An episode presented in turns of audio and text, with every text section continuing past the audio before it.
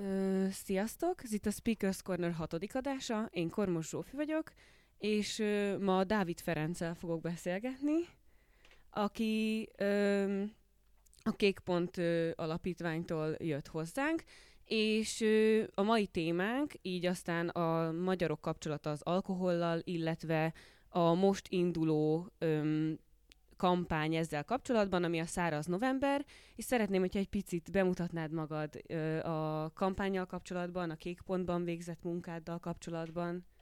Sziasztok, ahogy a Zsófi is mondta, nevem Dávid Ferenc, és ö, hát saját magamat az utóbbi időben leginkább biopolitikai szakértőként szoktam meghatározni, pont azért, mert a teljesen vállalhatatlan drogszakember vagy drogpreventor, amely egy ilyen nagyon erős távolságtartást ad a, a hivatásommal kapcsolatban. Egyébként a, a biopolitika igazából nem más, mint egy társadalomban az egészséget szabályozó normák és diskurzusoknak az összessége, tehát ilyen biopolitika lehet az alkoholpolitika, a drogpolitika, a dohányzáspolitika, a halálpolitika, a születéspolitika, és akkor ezek közül én elsősorban azzal foglalkozok, ami az örömforrásainkhoz kötődő biopolitikák. Maga az alapítvány, ahol dolgozom, a Kékpont Alapítvány, nagyon egyszerű küldetéssel rendelkezik 1996 óta, az a küldetésünk, hogy az emberek életminőségét javítsuk, és az emberek közül elsősorban pedig a droghasználókra, illetve a droghasználók hozzátartozóira koncentrálunk. Két eh, nagy felépülési központunk van, az egyik az eh, Békás megyelen van, a harmadik kerületben, a másik pedig eh, itt a szomszédos 9. kerületben, a Gát utcában, mind a kettő nagyon egyszerűen működik, eljön hozzánk valaki, és azt mondja, hogy szívok már tíz éve, reggel mindig betépek, nem jó már ez az élet, nem szeretnék csak két hetente szívni. Azt mondjuk, hogy ez egy nagyon jó ötlet. És akkor elkezdődik egy munka az ő céljaival. Van, aki úgy, hogy azt mondja, hogy ebben az életben többet nem akarok szívni, végeztem ezzel, akkor erre készül vele egy munka, ezzel fog majd dolgozni. Persze kicsit ez ilyen álomszerű, és legtöbb úgy jönnek hozzánk, hogy hát elkaptak a rendőrök, és hát elterésbe kell mennem, és akkor ezzel indul vele egy munka, de maga a, a konzultáció és a felépülés az arról szól, hogy mindenki sokkal magasabb életminőséget tudjon élni a saját döntései mentén. Mm, Tehát azt gondoljátok, ha jól értem, hogy magasabb életminőségre kell törekedni, de ez nem feltétlenül a teljes elhagyása az élvezeti íszereknek, hanem ennek egyfajta józan kezelése. Mind a kettőre van példa. Van, hogy valakinek, akinek még megvan a kontroll a örömforrásai, vagy a használt drogok felett, ott a kontroll megerősíthető, illetve valamilyen módon tud majd úgy élni, hogy a saját elképzeléseibe belefér esetleg még az örömforrás használata, vagy a drogoknak a használata. Az, aki elveszítette a kontrollt, számára a józanság útja marad. Ha valaki elveszített, akkor nem tudja újra torulni a kontrollt, neki józanságban kell majd kiteljesednie. Nagyon fontos, hogy mind a két esetben nagyban javul az életminőség. Akkor is, hogyha valaki csökkenti vagy normalizálja, és akkor is, amikor valaki végleg elhagyja. Persze néha nagyon nehéz azzal szembesülni, hogy akkor ennyi volt. Bár az is igaz, hogy az, aki, az, aki elveszítette a kontrollt és új fogyaszt, neki öröme már nem nagyon van benne. Tehát ilyen szempontból egy ilyen szabadulás élmény is lehet. Józanság flash, így is szokták hívni. És azért kérdeztem ezt, mert pont ö, 30-án volt az ATV híradójában egy rövid szekció, amiben bemutatták az új száraz november kampányt, ami a fiatalok alkoholfogyasztásával foglalkozik, és ott kiemelték azt a tényt, hogy sajnos csak a diákok 10%-a nem fogyaszt egyáltalán alkoholt. És egy picit az az érzésem, hogy ugyan az alkohol az egy ilyen nagyon elfogadott, nem igazán drognak titulált valami, és mégis valahol a tudat alatt, meg egy picit ilyen ne fogyassz alkoholt, ha alkohol, alkoholt fogyasztasz, az nem jó. Egy picit ez az érzésem támadt, ami igazából számomra meglepő volt, most először éreztem ezt, és kíváncsi voltam, hogy akkor mondjuk egy alkoholfogyasztásban mennyire szükséges mondjuk nem fogyasztani alkoholt egyáltalán, mennyire lehet ezt józanul tenni mondjuk egy egyetemi buliban, és hogy mennyire fontos tényleg, hogy a diákok egyáltalán ne fogyasszanak.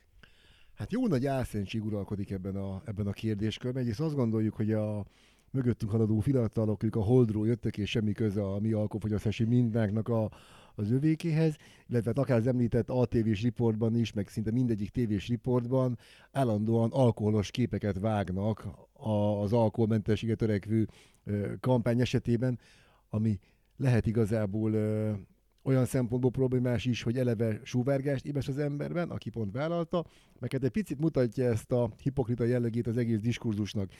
Egyik oldalról szeretnénk ugye közölni, hogy az alkohol az egy viszonylag ártalmas, egy függőséget okozó szer, de a másik oldalról pedig átlengi az életünket, és tulajdonképpen mindenhol jelen van. Az alkohol szerepe a magyar kultúrában, de ugye általában a nyugati kultúrában egy rendkívül erős és nagyon-nagyon szabályozott jelenlét tulajdonképpen minden oldalról szabályozunk. Mikor lehet inni, mikor nem lehet inni, kik vásárolhatják meg, kik nem vásárolhatják meg. Mégis mindenek ellenére nagyon-nagyon sok probléma kötődik hozzá. A, a fiatalok, illetve a, a, az egyetemisták alkohol használata abból a szempontból kockázatos, hogy ebben az életszakaszban rajtuk kívül még nagyon sok más aktor azon dolgozik, hogy fogyasszanak alkoholt. Ezek lehetnek marketingesek, ezek lehetnek interakciók, és lehetnek maguk az egyetemek, akik tulajdonképpen számtalan hallgatói formalizált formát hoznak létre annak érdekében, hogy valaki feloldódjon, és hogy valaki részt vesz az egyetemi életben az egész egy kicsit egy ilyen álomból ébredés, majd szerintem, hogy rájövünk, hogy amúgy egyébként tudunk funkcionálni alkohol nélkül. Kétségkívül sokkal könnyebb egy mesterséges megerősítővel ismerkedni, feloldódni, de ilyenkor az, amit megúszunk és, és kikerülünk, az, hogy egyébként képesek vagyunk józan is barátságot vagy kapcsolatokat kötni, ez egy veszteség. Egy picit abban bízunk, hogy ebben az egy hónapban, akik nem isznak, képesek lesznek úgy kommunikálni, hogy közben a közös sorsiasságuk az az lesz, hogy hát figyelj, te se iszol, én se, és mi hogyha úgy beszélgetnénk pár szót így, és már is feloldottunk, és aki megéli ezt a fajta természetes oldottságot, azt várjuk, hogy picit talán majd a, a, a száraz ember végeztével is bemarad ebben. Kétség kívül öngyilkos küldetés a hallgatói szintéren száraz ember szervezni, és nem gondoljuk, hogy tömegek fognak egyszer csak bedülni ebbe a projektbe, de azt gondolom, hogy ha beszélünk elő, hogyha véleményformálókat rá tudunk venni arra, hogy, hogy, hogy kommunikáljanak, legyen diskurzus az egyetemi alkoholfogyasztásról, akkor el tud indulni valami. És rá lehet venni véleményformálókat arra, hogy beszéljenek az egyetemi alkoholfogyasztásról? Hogyan építitek föl ezt a kampányt? Ugye a tavalyi kampány a nők alkoholfogyasztásáról szólt, és ott az eltével közös kutatásokkal alapoztátok meg az egész kampányt, és folyt egy elég széles körű bemutatása a, a száraz november ideje alatt a nők alkoholfogyasztásának, fórumok voltak. Most, most hogy tervezitek ezt? Ugyanúgy, mint ahogyan tavaly, megtartottuk a szakmai partnerséget az ELTE PPK-val, akik azt gondolom, hogy most már nagyon szoros kapcsolatban állnak velünk, és ahogyan tavaly is óvakodtunk attól, hogy akár férfiként arról beszélünk, hogy a nők hogyan fogyasztanak alkoholt, hiszen ez egy kicsit visszás lenne, arra akartuk rávenni a nőket, hogy ők beszéljenek arról, milyen inni vagy nem inni. Itt is az történik, hogy szeretnénk elkerülni a megbélyegzést, és bármilyen módon a, az egyetemi alkoholfogyasztást egy ilyen sátán termékeként feltüntetni, hiszen egyébként rész az egyetemi életnek. Azt szeretnénk, hogy az egyetemisták ők maguk mondanák el, hogy milyen egyébként nem inni, milyen, milyen nemet mondani, milyen megcsúszni, hogyha nem sikerült, milyen benne lenni, és majd utána ezekből a panelekből építkezve gondolni újra. Én azt gondolom, hogy azok a, azok a véleményformálók, akik valóban azok, és úgy is tekintenek magukra, ők megerősíthetők azzal, hogy azt mondjuk nekik, hogy amúgy a tiszavatok fontos. Általában ezeket a vélemény vezéreket bevonó programokat úgy szokták jellemezni, hogy azért működőképesek, mert elmondjuk az egyébként a saját egójára nagyot adó véleményvezérnek, hogy fontos, amit te csinálsz, követnek téged az emberek, megerősítjük ebben, és akkor így el tud indulni. Azt is látjuk persze, hogy nem lesz egy ilyen teljes hökös beleomlás ebbe a dologba, mert hogy millió érdekkapcsolat, millió viszony jellemzi az egyetemi alkoholfogyasztást, de hogyha egy picit sikerül részt ütnünk ezen a, ezen a pajzson, akkor talán évről évre haladva elérhetjük azt, hogy valamilyen szintű szabályozottság belép ebbe, mert hogy azt pontosan tudjuk, hogy azok, akik egyébként később súlyos alkoholproblémával küzdenek, egy jelentős részük, amivel felsőoktatásba jártak, ők ebből a szintérből indulnak el egy nagy lépéssel. Ha valakinek eleve megvan a, a, a hátránya, ami azt jelenti, hogy mondjuk a, a családi érzelmi nevelése hiányos, nem történt meg, óriási vákum van benne érzelmileg, összeméregették a testvérével, nem tudom, most mondhatnék ilyen dolgokat, akkor számára az alkohol megnyugvást hozó, mesterséges megerősítő jellege egy kontrollvesztéssel párosulva egy ilyen igazi, erős alkohol karrier tud neki elindítani, ami ott egyébként nyakon csíphető lenne az életemi évek alatt Tehát azért nagyon fontos ez, mert ö, alapvetően a fiatal korban kezdett töménytelen és kontrolltalan alkoholfogyasztás vezet majd később a függőséghez, viszont ö, ugye Zaher Gábor a nagy szószólója a mindenféle ilyen toxikológiai eseteknek, és az alkohollal kapcsolatban is mindig őt kérdezik, és ö, az lenne igazából itt a valódi kérdés, hogy akkor mondjuk ő azt állítja, hogy egy fiatalkorban kezdett alkoholfogyasztás nem okozhat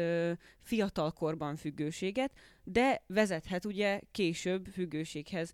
És szerintem nagyon sok fiatal, én sem vagyok tisztában azzal, hogy az alkohol hogyan hat, az alkoholfogyasztás hogyan hat a szervezetemre ö, alapvetően, és ö, kicsit szerintem érdemes arról beszélni, hogy akkor fiatalkorban hogyan hat, ö, hogy nem alakul ki ilyenkor függőség mondjuk egy rendszeres és nagy mennyiségű alkoholfogyasztásban, és utána viszont ö, hogy alakul ki, vagy miért alakulhatnak ezek így? Jó lassan dolgozik az alkohol.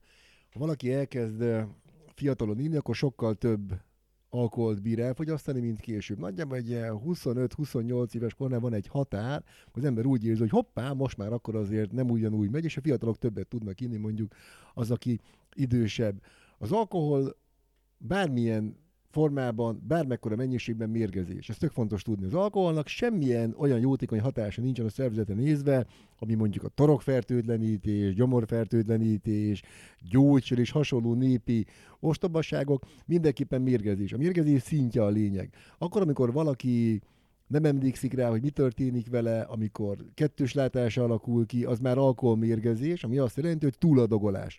A részegség a túladogolása az alkoholnak. A fiatal szervezet persze sokat bír, az ember jobban tudja terhelni, kevésbé érzékeli mondjuk az ebből eredő károkat, sőt, ugye a másnaposság lehet, hogy a narratív, amit át lehet beszélni, mennyire készen voltunk, ugye a készség narratívái, azok mindig ilyen ütőképes kártyák a, a, a fiatalnak a kezében, de az jó tudni, hogy ilyenkor már a betegség úton van. Az, hogy mikor lesz először valakinek olyan szintű alkohol problémája, hogy nem képes kimozdulni mondjuk reggel, anélkül, hogy inna, azért ez jó sok időn keresztül kell jó sokat inni, és ez az állapot, ez már nem, nem tud magától megjavulni. Akkor, amikor valakinek kialakul ez a fajta alkohol függősége, akkor a szervezet nem képes működni alkohol nélkül. Nagyon fontos tudni, hogy a, az ilyen típusú alkohol megvonás az halálos tud lenni. Ez nem, nem, nem, nem egyáltalán nem jellemző egyetemi korban. Ha valaki mondjuk naponta megiszik két-három éven keresztül mondjuk fél liter töményet naponta, akkor ki fog alakulni egy ilyen, és amikor nem fog majd inni, akkor egyszerűen az idegrendszere darabokra hullik, nagy izgalmas dolgok történnek, például az ember hallja a színeket, látja a hangokat, tehát egy, tehát egy idegrendszeri összelomlás valósul meg, amit a delirium tremensnek hívunk, és az esetek jelentős részében tud egyébként halállal végződni. Ezt csak kórházban lehet menedzselni. De ez a nagyon nagy szélsőség. Az, hogy valaki nem tudja, hogy mitől szorong egyébként délután 6 órakor, és biztos rossz a kedve, hát a betegség már ugyanúgy úton van, és ez egyébként tök gyorsan ki tud alakulni. Ha valaki rendszeresen iszik éveken keresztül naponta, és tömény alkoholt iszik, és felnőttként melóból hazafelé már azon kattok, hogy kicsit szorongok, és szívtájéki szorongásom van, ott már úton van az alkohol, de ezt így lehet menedzselni azzal, hogy az ember nem iszik, és mondjuk akár konzultációs segítséget kér, de hogy elkezd ezzel foglalkozni. Persze nem az a kérdés, hogy mit teszek a helyére, hanem az, hogy vagy mi vezetett oda, hogy nekem még minden nap kellett innom, vagy minden nap meg kell erősíteni saját magam valamiben. A, a gyökere, az, hogy miért indul el, és hol, hogyan, azt lehet látni az egyetemen. Ha visszagondolok az egyetemi éveimre, pontosan lehetett tudni az, hogy kiből lesz nagyon komoly alkoholbeteg, mert azok az évfolyamtársaim egyfolytában részegek voltak. Minden egyes buliban piáztak, és ha most megnézem őket, akkor alapvetően alkoholbetegségben küzdenek, és lehet, hogy a, a tudásuk, illetve a pozíciók bent tartja a társadalomban, meg elnézőek vagyunk, de ez nagyon alacsony minőségű élet, aminek a gyökerei ott voltak valahol a főiskola környékén most négy nagyon érdekes irányba is el tudnénk indulni innen. Az egyik az, az azzal kezdeném, hogy tehát, hogy van ugye a kép, a médiában is közvetített kép az alkoholbetegekről, az alkoholistákról, az valójában egy ilyen hajléktalanság közeli, nagyon alacsony egzisztenciális státuszban lévő, ö, ugye feldagadt arcú, kóvájgó, magáról mit sem tudó figura, amit ö, most itt, amit említettél, abból én azt szűröm le, hogy nem kizárólag ö, így néznek ki az alkoholisták, tehát kicsit búvó patakként is él a társadalmunkban az alkohol probléma, amit onnan is lehet tudni, hogy hát Zahár Gábor 800 ezer alkoholistáról beszél Magyarországon, lehet, hogy ebbe az alkohol problémákkal küzdőket is bevette, ugye alapvetően a jelentések 400 ezerről beszélnek, tehát, hogy, hogy nagyon sokkal több alkoholista van itt Magyarországon, mint amennyit úgymond észreveszünk. Érdekes egyébként, hogy alkoholizmusról, alkoholistáról beszélünk, mint hogy valami izmus lenne egyébként az alkoholnak a fogyasztása. Jó mutatja, hogy mennyire integráns rész a, a, a társadalomnak az alkoholfogyasztás. Az, hogy valakinek komoly alkohol problémája van, nevezzük most így a, az egykori alkoholistákat, ebből valóban van egy ilyen, van egy ilyen társadalmi képünk, amit, amiben szeretünk egyébként fürdőzni, mert ez eltolja tőlünk, ez nem rólunk szól. Az alkohol beteg első és legfontosabb, egyik legfontosabb uh, hárítása az az, hogy amúgy ez, ez nem én vagyok ez, a Blahán a hajléktalanok, ők egyébként azok. Akkor, amikor valaki a társadalom peremén lakás, megélhetés és cél nélkül él, az alkohol, mint egy fölkínálja magát, mint mesterséges megerősítő, mint szorongásoldó. Nem gondolom, hogy alkohol nélkül én is bírnám ezt a fajta, ezt a fajta életet. Ez jó, hogyha leválasztjuk egyébként a problémáról, mert hogy bár fontos és rész az alkoholbetegség, de nem ez, de ez nem addiktológiai probléma. Ugyanúgy, hogy a designer drog robbanás sem addiktológia, hanem a nyomor problémája. A, az, hogy valaki nem képes alkohol nélkül élni, nem képes uh, funkcionálni, ez mindenfajta társadalmi státusztól teljesen független tud lenni. Persze az életminősége, a jó orvos, a belgyógyászati ellátások képesek kitakarni ezt, de hány olyan esetről tudunk, amikor úgy nőnek fel gyerekek, hogy nem mehet hozzájuk senki, mert apu mindenképpen inni fog. Vagy nem mehetünk sehová el, mert apu mindenképpen inni fog. És apu azzal zsarol mindenkit, hogy egyébként nem leszünk olyanok, amilyenek szeretni, akkor inni fog. De a trükk az, hogy mindenképpen inni fog. És így nőnek fel igazából családok, gyerekek, kitakarva, ahogyan te is mondtad a problémától, ugyanúgy érinti anyut is a probléma, aki aztán persze a szégyenében adódóan, hogy amúgy nő még kevésbé tud erről beszélni, még kevésbé tud segítséget kérni. A gyerekek nem tudják, hogy mások is nőnek fel így egyébként. Hogyha valaki hallgatja az adás és ilyen, akkor tudja, hogy nincs egyedül, sajnos nagyon sok embernél előfordulhat ez. És ezekben a, ezekben a családokban az érzelmi kötelékeket, a mindennapokat áthagyja a szülőknek az alkoholfüggősége. Külön van is erre név az acás gyerekek, akik ö, úgy állnak össze felnőttként, hogy aztán később akkor kell bepútolniuk azt a rengeteg érzelmi veszteséget, amit egyébként gyermekként kaptak, és így kezdve tulajdonképpen egyfajta új lapot vagy új életet. Szóval a, a, az alkohol függőség az elsősorban azért alakul ki, mert valakinek a családjában, a gyermekkorában vannak olyan hézagok, amelyeket ezzel a dologgal tölt ki. Persze kialakulhat problémás ivás akkor is, hogyha egyébként tök jó matekos családból jövök, de igazából olyan függő, aki kontrollvesztéssel teljes egészében minden határt eh, átrúgva löki bele magát ebbe a függőségbe, az családi ügy. És nem tudjuk anélkül megjavítani ezt a szitút, hogy egyébként ő nem menne vissza oda fejben, ahol a problémák voltak. Ha valaki abba hagyja a piázást, és, és kontroverszésen függő volt, és anélkül, hogy megtudná, hogy miért ivott, ő csak száraz alkoholista lesz, ami azt mondja, nem fog inni, de bizonyos szempont még azt is megkockáztatom, hogy magasabb életminőséget él, hogyha iszik, mert a nem ivásában tulajdonképpen minden nap gyötrődik, és még rosszabb arcá válik. Nem láttunk olyat, hogy valaki egy teljesen jól funkcionáló, jól működő családból lett volna mély alkoholbeteg. Nem jelenti azt, hogy minden rossz családból érkező ember alkoholbeteg lesz, de minden függő rossz családból érkezik, és ezt nem tudjuk megspórolni, ezt a dolgot. Az, hogy a problémás ivás nyakon csípeme, még a függőség előtt, arra nagyon jó az öngondozás, a tudatosság, az odafigyelés, a tömények mellőzése, de az alkoholbetegséget a világ összeszáradva embere sem fogja meggyógyítani. Pedig pont arra gondoltam, hogy erre lehet lenne. jó a száraz november, nem, nem. Hogy, hogy ugye egyfajta ön, önmagamra fordított figyelem felé tereli az embereket, ami, ami ma nagyon rossz színezetet kapott. Tehát az ember magára figyel, akkor alapvetően narcisztikusnak mondják, miközben ez jelenthet egy nagyon pozitív dolgot is, hogy megismerem magam, tudom a határaimat, és tudom, hogy mondjuk, vagy tudok magamnak jelezni, ha mondjuk valamilyen nagyon veszélyes irányba, valamilyen szerhasználattával eljutok, vagy bármilyen más függőség alakul ki. Itt lehet akkor a munkát is említeni, vagy, vagy az edzést, vagy a csokoládét, vagy bármi mást ö, social média használat például, Ö, amit még szerettem volna mondani, az az, hogy ö, akkor ezek szerint az alkoholfüggőség az nem genetikusan öröklődik, hanem ö, úgymond a családok kitermelik az érzelmi mm, hiányokat, ami miatt mondjuk egy alkoholista gyerekéből inkább lehet alkoholista, vagy alapvetően ez tud öröklődni úgymond ö, fiziológiailag is, mert hogy azt hiszem, hogy ez egy ilyen tév, vagy egy hit a társadalomban, illetve a másik, hogy mondjuk egy nagyon durva egyetemi közeg teheti-e alkoholistává a, a fiatalokat. Mondjuk egy nagy nyomás, ugye az elit egyetemeken az ivás amúgy egy elég bevett lazítási technika, és mondjuk ö, ö, alakulhat-e ki egy mondjuk ö, stabil családi háttérből egy nagyon nagy nyomásba érkező fiatalnál alkohol probléma? Jó sok kérdés. Nézzük az elején. A, az öngondozás, a magunkra figyelés, az önmagunk megismerés az nagyon pozitív dolog. Az fontos, hogy segít a függőség kilakulásának a megelőzésében, segít minket abban, hogy messzebbre jussunk, hogy jobb emberek legyünk, hogy boldogabb emberek legyünk, minél többet naplózzuk a vágyainkat, meg az örömeinket, és az ehhez társuló időt, illetve gyakoriságot, vagy akár a, a megélt örömnek a nagyságát, annál pontosabb ismereteink vannak arról, mit szeretnénk. Ugye ez igazából maga a mértéketesség erénye, aminek során arra törekszünk, hogy megtartsuk az örömeinket. A, a függőségre nem válasz sem a mértéketesség erénye, sem pedig a száraz november, sem pedig az öngondozás.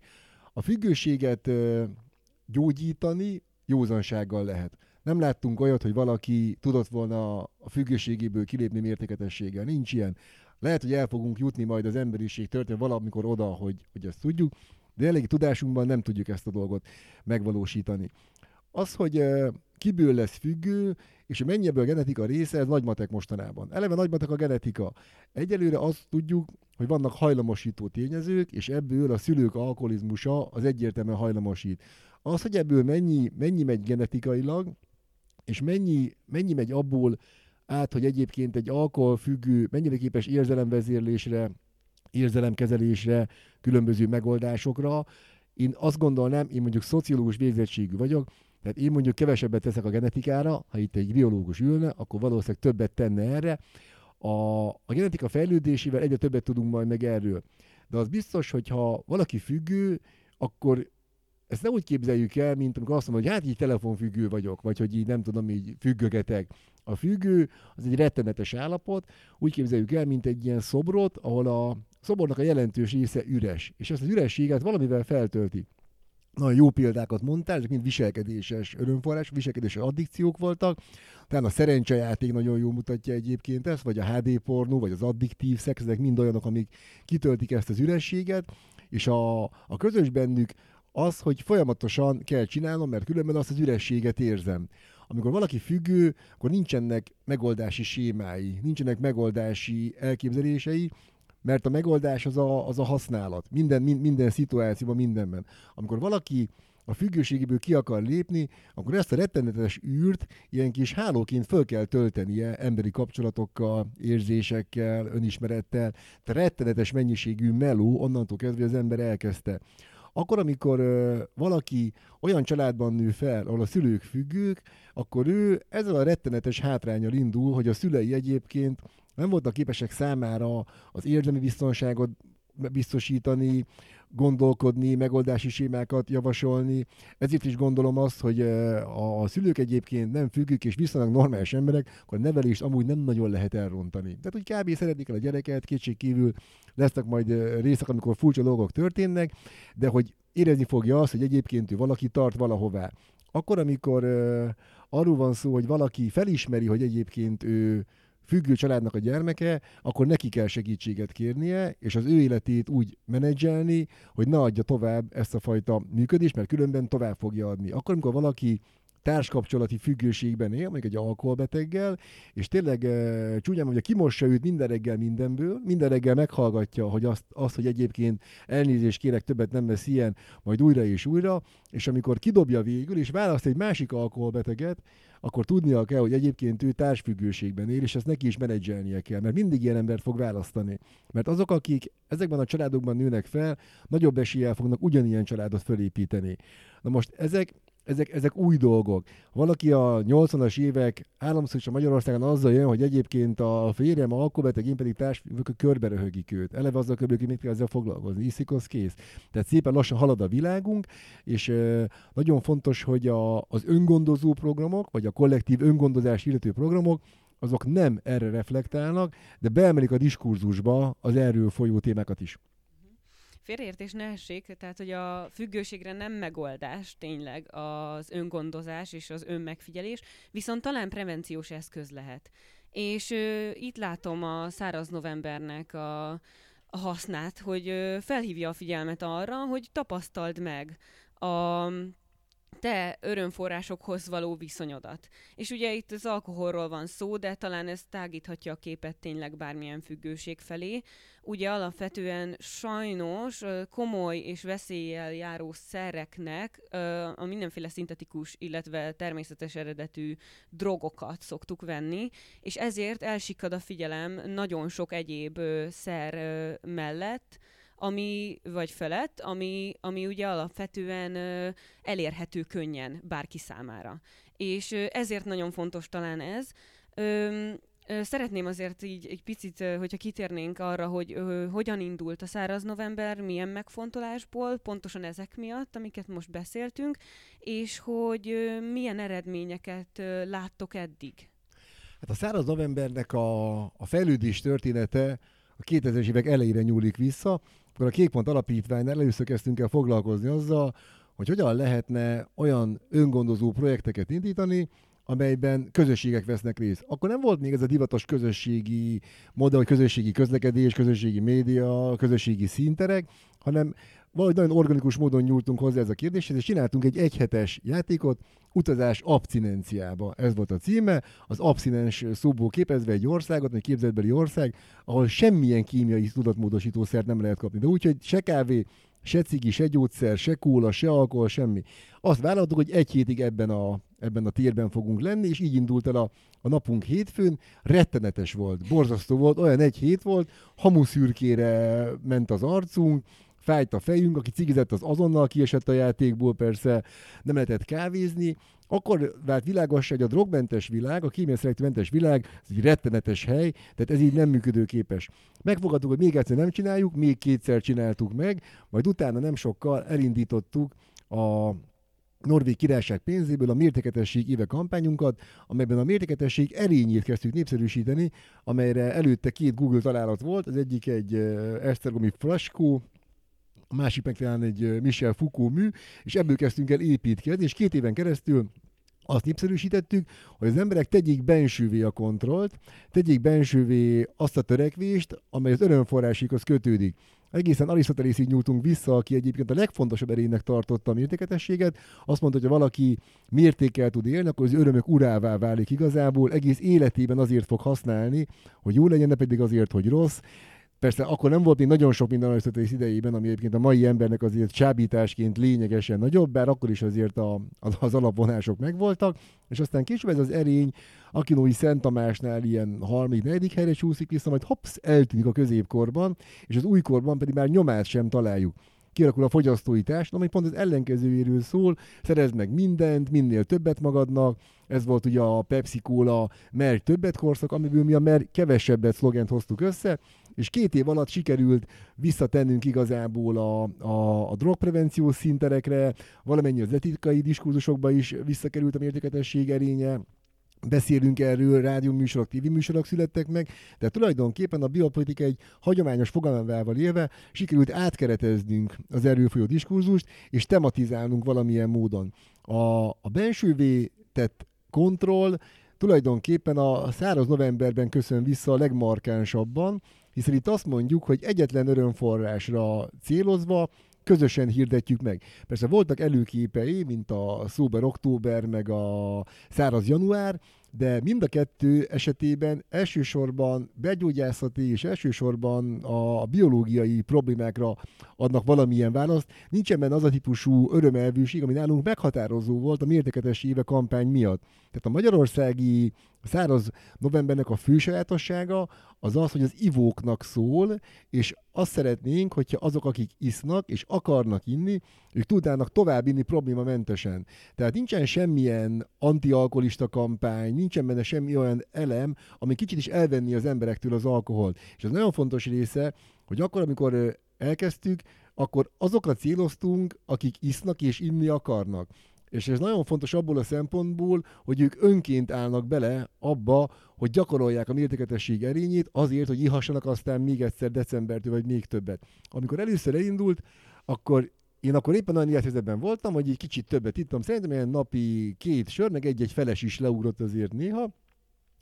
Rettenetes volt az első száraz november, az első, az első egy hét az maga volt a borzalom, hogy lesz az egész, hiszen mindig bulizni jártunk, és akkor kb. első mentem, és akkor a második, harmadik volt igazából az, amelyiknek a következtében teljesen lecsendesedik igazából a fogyasztás, és a helyére kerül.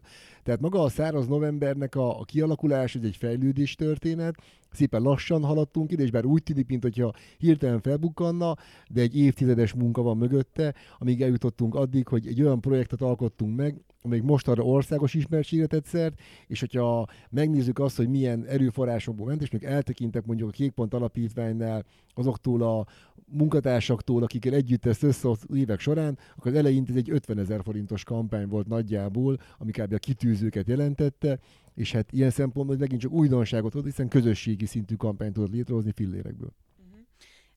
A kitűzőket, hogy említetted, ez azoknak jár, akik mondjuk vállalják a száraz novembert, és valamilyen szinten veletek együtt tartják ezt, és ugye ők azok, akik utána megkapják az örömök urai ö, matricát. matricát, és kitűzőt is ők kapnak? Vagy? Hát igazából ez most úgy alakult tehát most arra, hogy a kitűzőt bárki hordhatja, de úgyse fogja hordani, aki nem száraz novemberezik. Tehát ez inkább egy ilyen megerősítése. A száraz novemberben sokkal könnyebb nemet mondani az alkoholra, mert száraz novemberezek. És akkor nem leszállnak rólam, akkor nem kell, vagy rólunk. A, a, a kitűző ezt a célt szolgálja. Nagyon szeretik az emberek valamiért. Én magam nem hordanék semmilyen kitűző, soha nem vagyok ilyen kitűzős típus, de például a szilikon karpánt azt szívesen hordok, amely jó minőségű, hogy ebben az évben, a minden igaz, akkor, ezt most mondjuk el először, akkor nagyon különleges szilikon karpántjaink lesznek majd a hónap közepétől, és ezek talán még inkább megerősítik az embert abban, hogy valahová tartozik, hogy vannak ebben ilyen közösségi elemek. A száraz novemberben a közösség, és elsősorban a Facebookon ö, felbukkanó száraz november egymás köz csoport, tulajdonképpen az az, az az eredménye a projektnek, amíg az eszenciáját jelenti az egésznek, mert hogy nagyjából ezer ember van ebben a csoportban, aki a nem ivásról beszél. Magyarországon előtte a történelem során sohasem volt még ezer ember, aki arról beszélt volna, hogy egyébként ő nem iszik. Milliók voltak, akik arról beszéltek, hogy isznak, és ilyen szempontból nézve ez a csoport, ami tőlünk függetlenül jött lét, és ez nagyon fontos, ez az első olyan organikusan szerveződő közösség, amely kollektívan öngondoz. Ha valakinek nagyon nem megy a, pia, a, a piamentesség, bemegy, bemegy ebbe a csoportba, és beírja, hogy gyerekek, nagyon a trébe vagyok, azon gondolkodok, hogy írjak-e, meg lehet nézni, számtalan ilyen van, alatta az emberek tömegei biztatják, és küldenek energiát, hogy ne csináld, nekem is rossz volt, reggel szarul érzed majd magad, és akkor elmúlik a sóvárgása, és akkor az ember látja reggel, hogy gyerekek kibírta, megcsináltam, és óriási öröm, és ebből az energiából épül a szárazon ember egyébként. Mondjuk az már, hogyha valaki ennyire sóvárog az alkohol után, az már komoly problémát jelez, igaz? Hogy mondjam, a, én a visszagondolok a, az első század emberemre, hát tökre sóvárogtam. Akkor még a másik helyen volt a gólya, bementem oda tárgyalni egy ilyen száraz asztalról, a gólyások mondtak, lesz egy száraz asztal, ahonnan nem lehet alkoholmentes alkoholreklámot látni. Bementem, és két ilyen, most lehet mondani, két ilyen óriási csöcsként lúgott le, két pálinkás butélia a bejáratnál, nem tudom elmondani azt a sóvárgást, ami két oldalt halántékból egyszer csak kúszott lefelé a lelkem felé, és nem, nem gondolom, hogy alkoholbeteg lennék, de persze a sóvárgás rettenetesen erős tud lenni, olyankor, ha valaki sóvárok, gondoljon arra, hogy ez az örömnek a része. Nem lehet elválasztani tőle. Aki nem sóvárog, annak nincs igazi öröme. Meg kell élni a sóvárgást, közel kell engedni magunkhoz. Azt kell mondani, hogy oké, okay, oké, okay, milyen vagy, milyen a kiterjedésed. És akkor az ember után, amikor visszakapja az örömét, jobban megbecsüli majd. Igen, ez tök jó, hogy említed, mert ö, egy ö, korábbi tedes előadásban is beszéltél arról, hogy valójában igazi örömet ezek a szerek akkor okoznak, amikor ez mértékletesen van kezelve. Ugyanis ugye, hogyha már a mindennapok részévé válik egyfajta élvezeti cikk fogyasztása, akkor ö, az már az alapállapottá ö, minősül, és nem okoz valódi ö, örömet, illetve ugye nagyon sok szernek az utóhatásai miatt ö, valójában az az öröm, amiért ö, érte nyúlt voltunk, az ö, a túlzásba vitt fogyasztás miatt megszűnik, ö, vagyis hogy hát felülíródik. Hát ellenünk fordul konkrétan. Persze, ha valaki függő, akkor az ő fogyasztásában semmi öröm nincsen. A függő, a függő fogyasztás ez egy folyamatos versenyfutás a, a szorongással, a rossz érzésekkel. A rutinszerű örömfogyasztás, a, a vágyak rutinszerű megélése és kielégítés, az elveszi az embernek az örömét. A TED egyébként abból a szempontból nagyon jó példa, hogy volt egy fogalom 2004-ben, senki sem ismert, és ezt majdnem, majdnem két évtized kellett hozzá, mondjuk másfél, de el tudtuk vinni egy, egy TEDx Danubia előadás, ami jól mutatja, hogy amúgy el lehet érni, lehet betolni infókat amúgy a, a mainstream média területére is, de maga a, a mértéketesség soha nem lesz a népeknek a sajátja, nem lesz egy ilyen tömeges dolog. Jó lenne, ha lenne egy ilyen korszak, meg azt gondolom, hogy a, hogy az ökopolitikai változásokkal egyre nagyobb lesz az értéke a, a mértékletességnek, meg annak, hogy nem akarok mindent megszerezni, de azért a, az emberi lélek sajátosságai között van a, a, a mindenre törekvés, a, a minél többre törekvés, és az ezen való kontroll az igazából, ami általában véve a, az erényeket jelenti. De, de nem hiszem, hogy egy ilyen hatalmas robbanással most sikerülne egyébként mindenki számára világos és elérhetővé tenni ezt. Pedig amúgy, ahogy mondtátok, hogy ugye, vagy mondtad, hogy, hogy a magáról a nemivásról való beszéd, az mennyire nem volt jelen a társadalomban. A mértékletességről való beszédet is be lehetne, vagy be, be kell vezetni, és nagyon jó, hogy így vezetitek be, mert alapvetően tényleg iszonyú, akár csak az elhízás, de tényleg a bolygónk állapota olyan iszonyú figyelmeztető jelek, amikbe tömegesen hallhatunk bele, hogyha nem kezdünk el kialakítani valamilyen fajta kontrollt az örömszerzés igénye fölött, és ö, visszatérnék ahhoz, hogy ugye a nem ivásról való beszéd és az ivásról való beszéd, hogy döbbenetes tényleg, hogy alapvetően ö, miközben az alkoholistákról alkotott kép egy nagyon megbélyegző kép, és nagyon durván kitakarja azt, hogy valójában itt milyen jellegű alkohol problémák is vannak jelen, a, amellett pedig magáról az alkoholról való beszéd egy folyamatosan jelenlévő társadalmi dolog.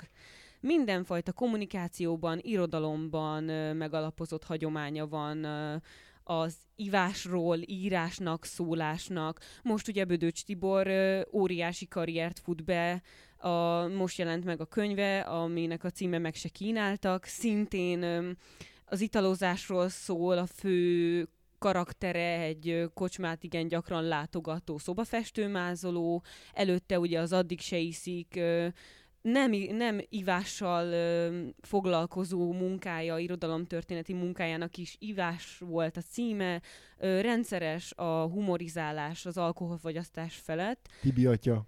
Tibi atya, aki, aki konkrétan ö, kvázi nevet, poén tárgyává teszi a, a súlyos és komolyan veszélyeztető alkoholfogyasztást.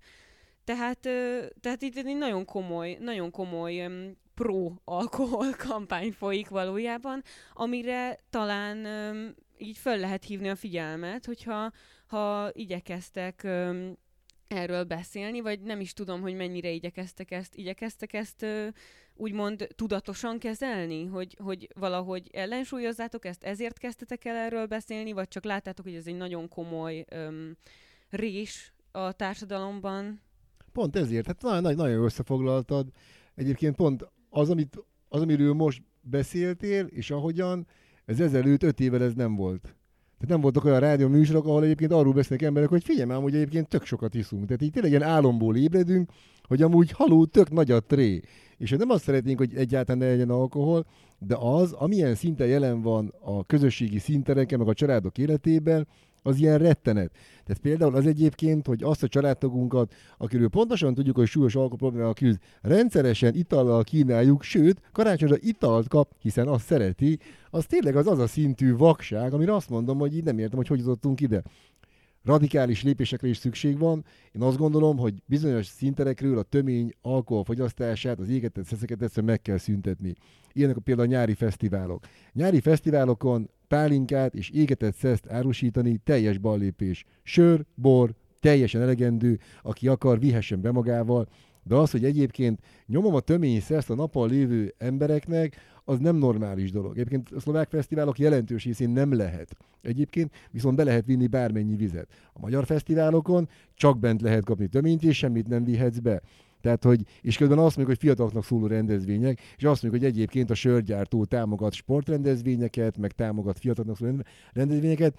Ez mind, ez mind ebben a formában, ez egy ilyen teljesen teljesen káros dolog, és hogy az, az hogy ezekről beszélünk, az többek között annak is köszönhető, hogy itt a száraz november folyamatosan ráirányítja ezekre a figyelmet. Tehát nagyon jól látod, hogy van egy van egy egyéni szintje, és van egy közösségi szintje. Egyéni szinten a saját öngondozásommal kell foglalkoznom, közösségi szinten pedig az alkoholnak a beágyazottságával a társadalomban és a kultúrában.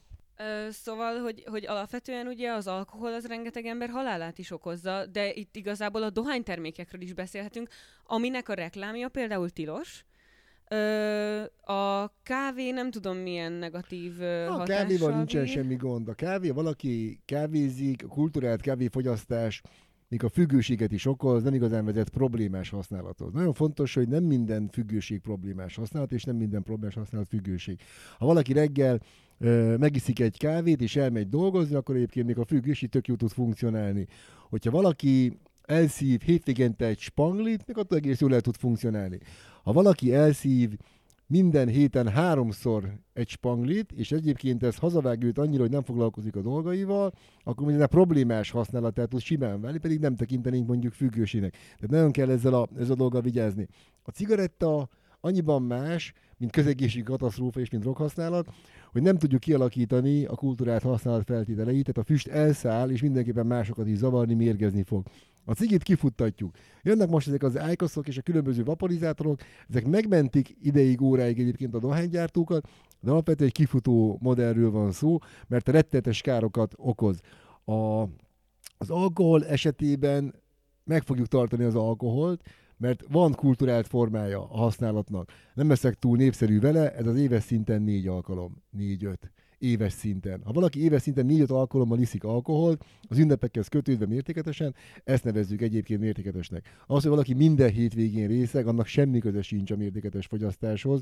Ha valaki eleve részegre iszza magát, akkor már nincsen semmi köze a mértéketes használathoz, sem pedig mondjuk az általam gyakorolt napi egyetlen sör elfogyasztása hétköznap, amelyik nem mértékletes, kétségkívül nem problémás, de ugyanakkor jel arra, hogy amúgy van valami a napomban, az egésznek a rendszerében, aminek a végén ott kell lennie valamikor este 7-8 magasságában egyetlen egy pohár búzasörnek. Nem az, aki és mit teszek a helyére, hanem az, hogy vajon miért van az, hogy akkor így kell. Úgy kéne összeraknom a napomat, hogy a végén azt mondom, hogy milyen szép nap volt, és lefekszek aludni. De kétségkívül ez a nagymatok, és ezzel kell dolgozni.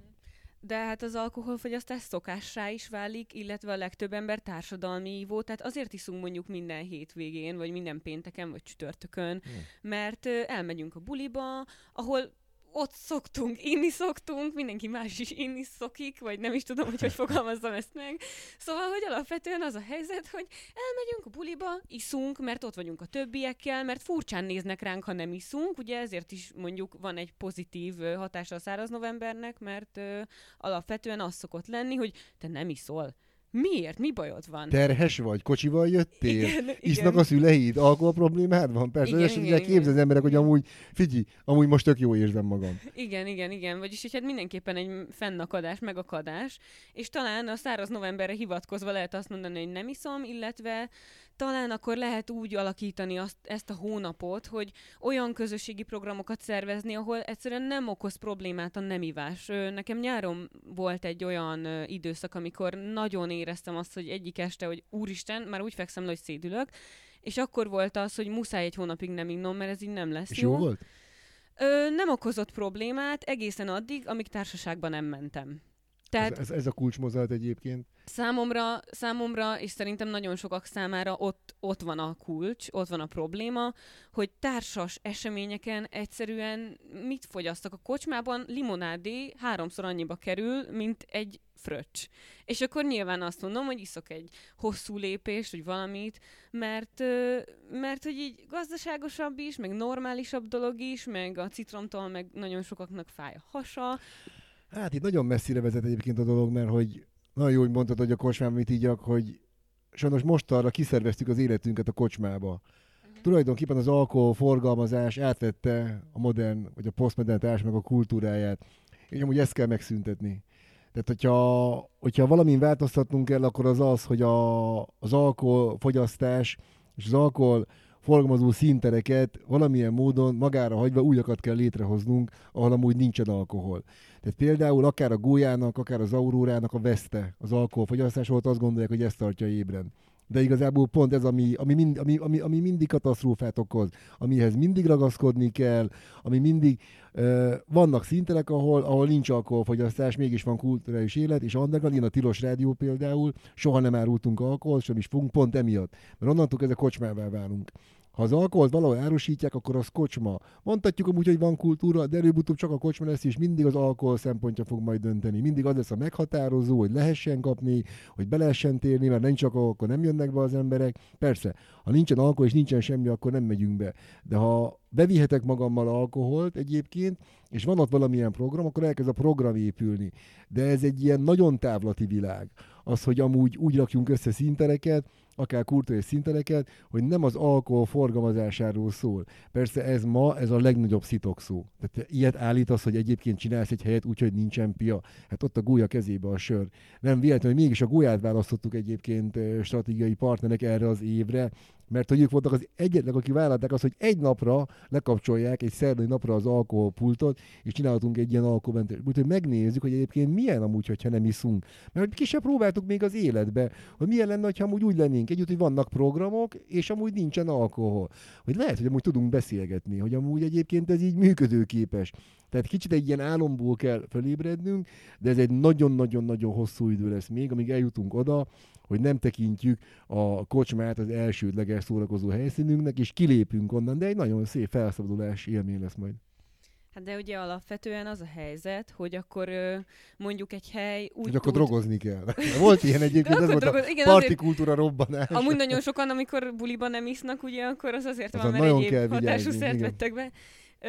De hogy alapvetően amúgy, hogyha ugye egy hely nem árul alkoholt, akkor nehezen tartja fönn magát. Tehát a közösségi hely, e, tehát a kulcs arra, hogy bevételt generáljon, az az, hogy egyrészt alkoholt árul. Pedig a pénz bemegy, mert akik oda mennek van lóvőjük, tehát azt oda tudnák adni egyébként másért is, csak úgy érzik, hogy az, amit kapnak a pénzükért, az az igen, nem olyan jó, mint az igen, alkohol. Igen, tehát ez, ez nagy matek, persze. Ez egy komoly kulturális uh, harc lesz, amíg egyáltalán kialakul az, hogy egy hely fenntarthatóan tud úgy működni, hogy, hogy nem árul közben alkohol. Hát itt lenne a szerep az önkormányzatoknak, aki azt mondja, hogy oké, okay, akkor azoktól a helyektől, akik nem árulnak alkohol, nem kérlek béleti díjat.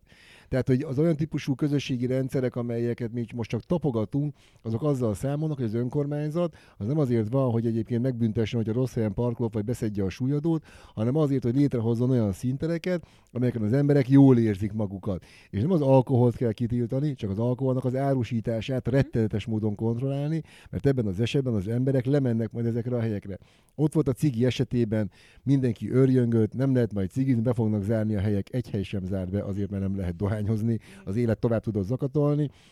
Kétség, az alkohol az level 2 probléma ebből a szempontból, de azért uh, itt is lehetnének olyan megoldások, amelyeket mondjuk ilyen nagyobb állami támogatások vagy, uh, vagy önkormányzati rendszerek tudnak, tudnak majd működtetni. Uh-huh. Ez amúgy nagyon jó, hogy mondod, mert a másik ilyen probléma az szokott lenni, hogy de hát, hogy ha így nem, nem kaphatunk alkoholt, hogy akkor... beszélgetni? Igen, akkor, akkor hogy lesz itt közösség? Hát az alkohol oldja, hát az az, az, az, az alapja, megolajozója a társas kapcsolataink. Kíváncsiak, hogy a arab országokban, közelket országban élők mit mondanak erről, hogy vajon nekik hogyan működik ez, hiszen ott nincsen, és mégis lám-lám több ezer éve virágozgatnak. Nem, ezek ilyen, ezek ilyen, té, ezek ilyen tévedések. Tehát az, amikor valaki eljön a Kékpont alapítványhoz, hogy ő nem tud feloldódni csak alkohollal, akkor azon fogunk vele dolgozni, hogy amúgy de igen. És hogy le fogjuk bontani ezt a dolgot, meg fogod látni, hogy menni fog. A, az, hogy egyébként mi emberek nem tudunk csak alkohol közepette szórakozni, ez nem igaz, tudunk egyébként máshogyan is, csak melózni kell vele. Ezeket, ezeket, a, ezeket a gátjainkat át kell lépni, és pont erre van a században a száraz parti, hogy amúgy de, higgyük el, higgyük el egyébként, hogy fogunk tudni beszélgetni egymással, meg fogunk lepődni rajta, hogy amúgy még jó is volt adott esetben. Csak ezeket ki kell próbálni ki kell billenteni egy picit az embereket a komfortzónájukból, és akkor én azt gondolom, hogy, hogy, hogy, ez, hogy ez működőképes lesz. Persze az is igaz, hogy programot kell csinálnunk. Tehát, hogyha valaki majd kipróbálja most a száraz novembert, és elmegy olyanokkal, akik közben isznak, meg fogja látni, hogy mennyire rettenetes úgy lenni piások között, hogy te nem iszol. Döbbenetes, tehát hogy tényleg az ember nem tudja követni a gondolatokat, idegesítő dolgokat beszél, mert tud vitatkozni, de mégis, hogyha meg nem iszunk, akkor meg valószínűleg át tudunk majd lépni. És a tavalyi száraz novemberről készült cikkekben olvastam pontosan ezt, hogy elmegyek úgy egy buliba, hogy mindenki más hiszi körülöttem, és így az alkohol nélkül unalmas a buli, borzasztó. unalmas az élet, bor, tényleg nagyon rossz alkohol nélkül élni, és hogy az lett a tanulsága a száraz novembernek, hogy számá, az újságíró számára, ez egy 24.20 cikk volt, az alkohol ez egy fontos ö, eleme az életének, és hogy ő továbbra is fog alkoholt fogyasztani, mert szereti, és mert így szebbé teszi, nem is tudom, a kikapcsolódásokat, és jobbá a bulikat. Hát ezt tudtuk eddig is, tehát mondjuk nagyon nagy dolgot nem fedezett fel az újságíró, kétségkívül ez az alkohol, ezért szeretjük, csak azt szeretnénk, hogy ez, hogy ez korlátok közé legyen valamennyire szorítva az egyén életében.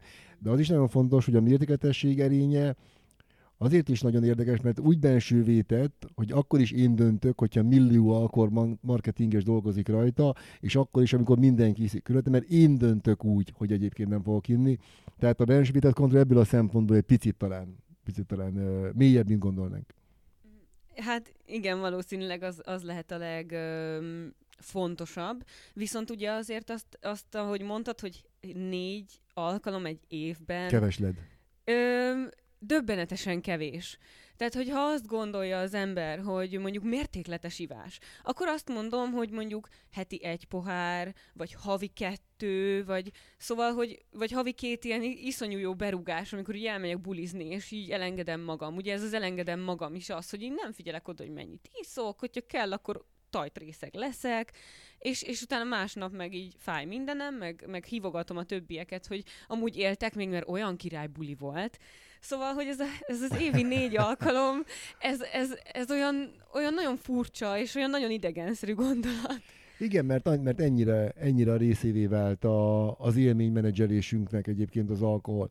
Az, hogy fiatalabb korban becsúszik egy-egy ilyen nagyobb engeddel a hajam, az kétség kívül kisebb kockázattal jár, mint hogyha mondjuk 40-es, 50-es éveiben csúszik be az embernek, mert utána azért nincs annyi ideje regenerálódni, mint ami mondjuk van az életem évei alatt.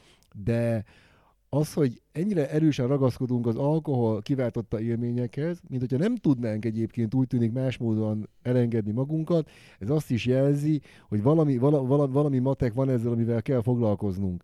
Az, hogy, az, hogy ennyire, ennyire részévé vált a magyar embereknek az élmény és az alkohol kapcsolata, ez azt is mutatja, hogy nem tanultunk meg átélni élményeket pia nélkül. Persze, mivel tínédzserkorunktól egyfajtában iszunk, és úgy csajozunk, és úgy pasizunk, hogy iszunk, kétségkívül picit nehezebb józanul azt mondani, hogy de jó nézel ki. Hát, ha nem is ígyunk meg egyet, de látom, te is száraz november ezzel. Tehát meg kell tanulnunk kommunikálni, meg kell tanulnunk kifejezni az érzéseinket, akár alkohol nélkül, van, akinek nehezebben megy. Ha valaki például zárkózott, akkor keressen faggató típusú partnereket, akik kérdezgetni fogják majd őt, és akkor mindent el tud mondani. Tehát nagyon sokfajta dolog van, ami egyébként túlmutat azért az alkoholon, bár az is igaz, hogy egy-egy, egy-egy pillanatot megrészegíteni, mámorosítani, az az embernek a sajátja, csak hát megint a mérték. Uh-huh. Ö, köszönöm.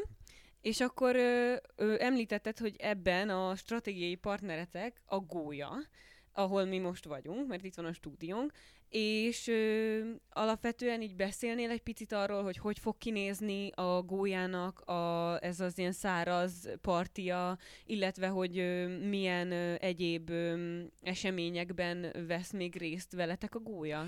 Összesen ö, két rendezvény lesz, illetve a gólyával már működtünk együtt még a, az előzően a Bukai utcában, ahol a gólya vállalata csinál száraz itallapot, ami azt jelenti, hogy lesz egy teljes itallap, amin ö, nem lesznek alkoholos italok, csak alkoholmentes, és nagyon sokféle. Azt te is mondtad, hogy oké, bemegy az ember, és mit igyon valami ízét, limonádát, ami halál drága.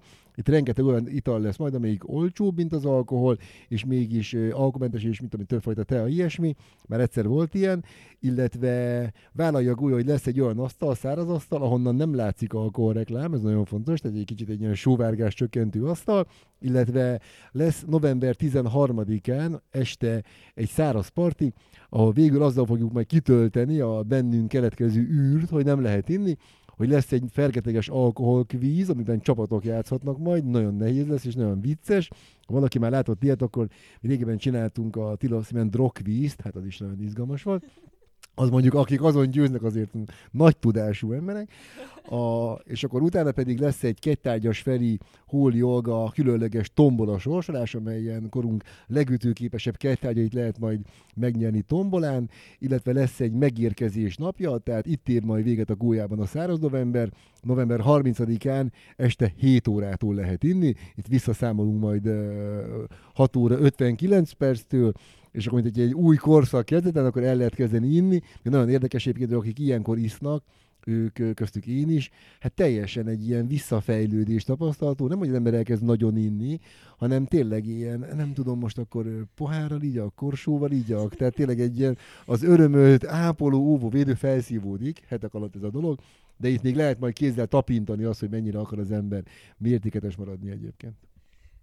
Köszönöm szépen, hogy ezt mind elmondtad, és köszönöm, hogy itt voltál ma. Ö, mindenkit bíztatnék arra, hogy csatlakozzon a száraz novemberhez. Ezt ö, mondom úgy, hogy én is fogok csatlakozni a száraz novemberhez. Nagyon szép. És majd igyekszem ö, a programokra is elmenni. Aki szeretne közösségi élményben részt venni, akkor az csatlakozzon a gólyás programokhoz.